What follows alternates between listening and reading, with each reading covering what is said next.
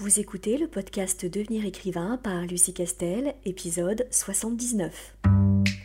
Bienvenue sur Devenir écrivain, le podcast pour démarrer et réussir votre carrière d'écrivain. Et maintenant, retrouvez votre animatrice Lucie Castel, autrice publiée à l'international, formatrice et conférencière.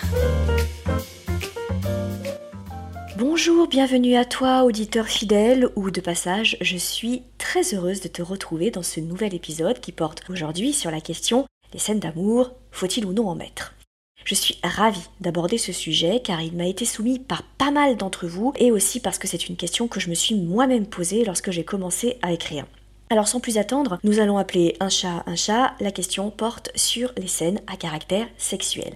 Et je tiens à prévenir que les âmes sensibles, les personnes pudiques sur le sujet et celles pour qui la question sexuelle dans l'écriture n'a aucun intérêt et abîme même le texte, cet épisode n'est clairement pas fait pour vous et il n'y a rien de grave là-dedans, heureusement, car je peux aussi déjà te dire qu'il n'est jamais obligatoire d'en mettre dans un roman, sauf évidemment pour le genre érotique, et que ce n'est pas la présence de scènes de sexe dans un roman qui en fera ou non son succès. Maintenant, pour toi qui restes, entrons dans le vif du sujet. Je pense que si cette question revient aussi souvent dans les réactions des jeunes auteurs, entendez jeunes par euh, l'expérience d'écriture et non pas par leur âge évidemment, c'est que les scènes de sexe sont pour beaucoup, dont je fais partie, assez épineuses à rédiger.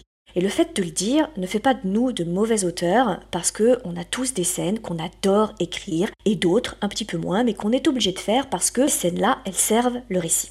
Et si elles sont aussi compliquées à écrire pour beaucoup, surtout quand on débute dans l'écriture, c'est à mon sens pour trois raisons. D'abord parce que concernant le sexe, beaucoup d'entre nous ont encore une certaine pudeur qui souvent vient de l'éducation qu'on a reçue et qui a tendance à dire que ce qu'on met dans son lit et comment on le met relève de son mystère personnel et que trop d'informations sur le sujet, eh bien c'est trop d'informations tout court. Or donc, si dans le secret de son intimité d'écrivain, il est facile de se lâcher et d'écrire le sexe sans aucun tabou, filtre ou retenue, là où ça peut se corser, c'est bien entendu quand le texte sera publié, donc lu par le plus grand nombre et surtout lu éventuellement par nos proches. Et ça peut venir de euh, notre pudeur sur le sujet donc, mais pas que.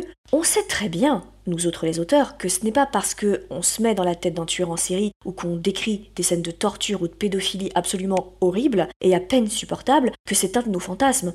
De la même façon, ce n'est pas parce qu'on écrit dans le détail une scène de sexe que c'est exactement comme ça qu'on le pratique avec euh, notre ou nos partenaires. Il n'empêche qu'on sait aussi que certains lecteurs pensent qu'il y a un peu un fond de vérité et, et qu'il n'y a pas de fumée sans feu en quelque sorte. Sinon, dans sa tête, comment décrire aussi bien une ville si on n'y a pas été?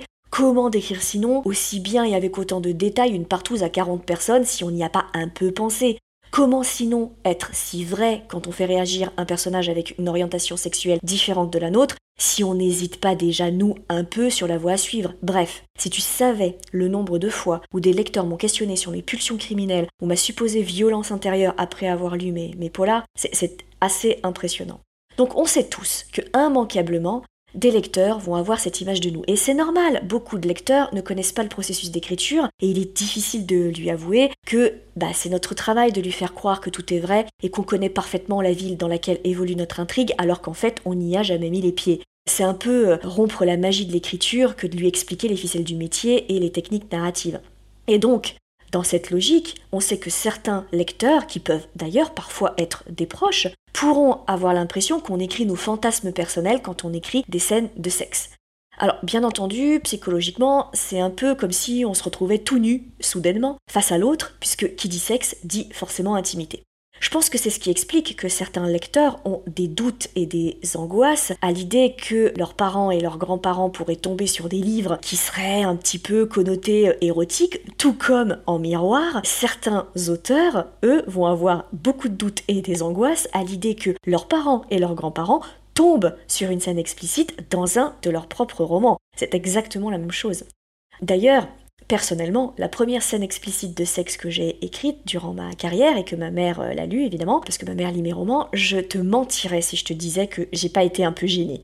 Bon, il se trouve que si jamais tu as lu Pas si simple et euh, la suite Comment j'ai failli ne pas me marier à Noël, sache que le personnage de la mère de l'héroïne, euh, tout aussi barré et excentrique, est calqué sur la mienne. Donc que clairement, elle, m'a détendu direct. Mais tout ça pour dire que même dans ce cas, chaque fois qu'un proche me disait Ah, j'ai lu ton dernier livre ou j'ai lu ton livre, dis donc, il y a quelques scènes qui sont un petit peu chaudes. Bah, j'éprouvais toujours un certain sentiment de gêne. Ça m'a duré pendant quelques années quand même. Et ce qui était bien entendu à côté de la plaque, parce que ces personnes n'ont pas été plus loin dans leurs remarques et que, d'ailleurs, elles ne sous-entendait rien de plus que le fait que ces scènes étaient euh, particulièrement réussies, du coup.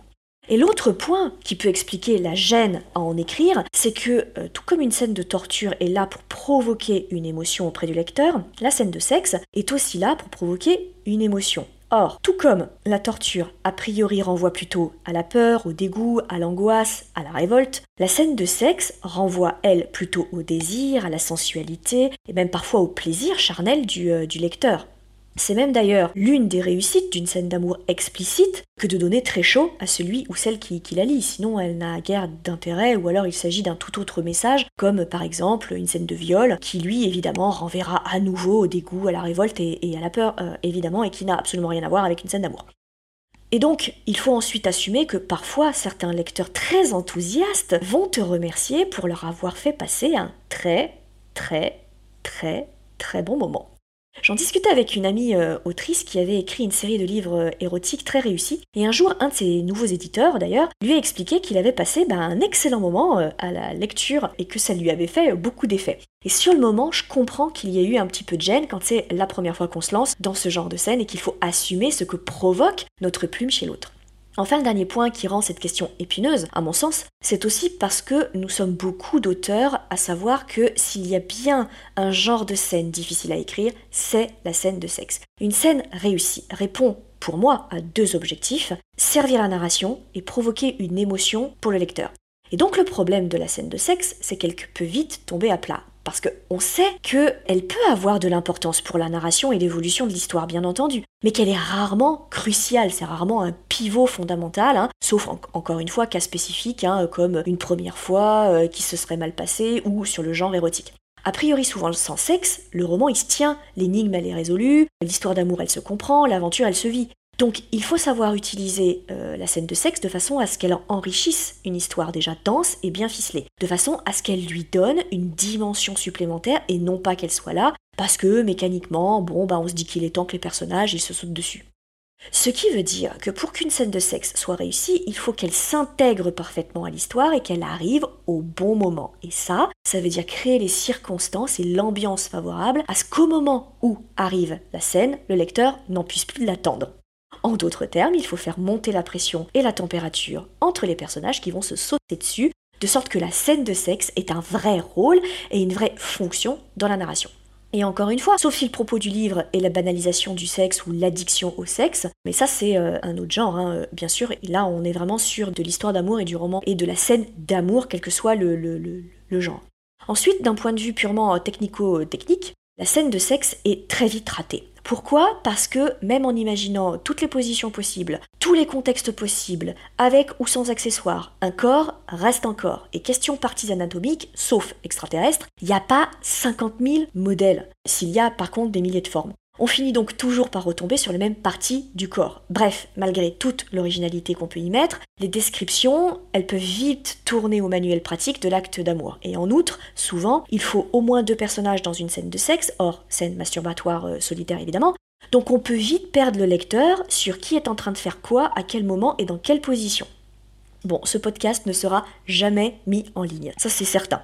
Bref, il faut faire le choix de l'équilibre ou du non-équilibre d'ailleurs entre le suggéré, l'explicite, les longs développements. Alors justement, question suivante qui revient aussi souvent, c'est est-ce que la scène doit être explicite nécessairement ou détaillée ou pas et quel niveau de détail? Alors là, facile, je te renvoie d'une part au genre dans lequel tu écris et d'autre part à la valeur et au sens que tu accordes à la scène de sexe dans ton roman. C'est toi qui décides, mais si tu fais un choix suggéré ou explicite, il faut toujours que ça serve ton intention littéraire. Il faut que tu saches pourquoi tu fais cette scène de sexe de cette façon-là et pas d'une autre par rapport à la progression et à l'ambiance de ton récit. Bref, que tu saches pourquoi tu fais les choses. Alors, si tu es dans un roman érotique, clairement, le lecteur est un lecteur de genre. Il sait ce qu'il vient chercher euh, dans un roman érotique, hein, il n'est pas là pour enfiler des perles. Si tu ne lui donnes pas ce qu'il veut, ce lecteur, alors que ton roman est marketé dans ce genre érotique, il y aura forcément un malentendu qui se créera entre ton récit et euh, le lecteur de ce genre. Donc sur la question du roman érotique, la réponse est oui, le sexe est fondateur dans le récit, donc il est explicite. Et il est récurrent évidemment. Si tu es dans un autre genre, donc pas dédié à l'art de la sexualité, tu es libre de tes options. Attention cependant, si tu écris en romance et que tu as des scènes trop explicites, tu peux te fermer les portes de certaines maisons d'édition dont le lectorat veut plus de la romance que du sexe et donc pas forcément amateur d'érotisme. En revanche, pour tous les autres genres, le risque de mélange des genres n'existe pas, donc dans des polars euh, ou de la fantaisie ou de la SF par exemple, c'est à toi de décider où tu places le curseur de la description selon le rendu souhaité. Parce que bien sûr que la façon dont tu vas écrire ta scène de sexe va participer à l'ambiance et au ton de ton histoire. Alors si le sexe est cru par exemple, violent, froid, ça donnera une ambiance spécifique à la scène et au chapitre ou au livre, ou au contraire si tu as une scène romantique, douce, suggérée, etc. C'est pas du tout le même rendu.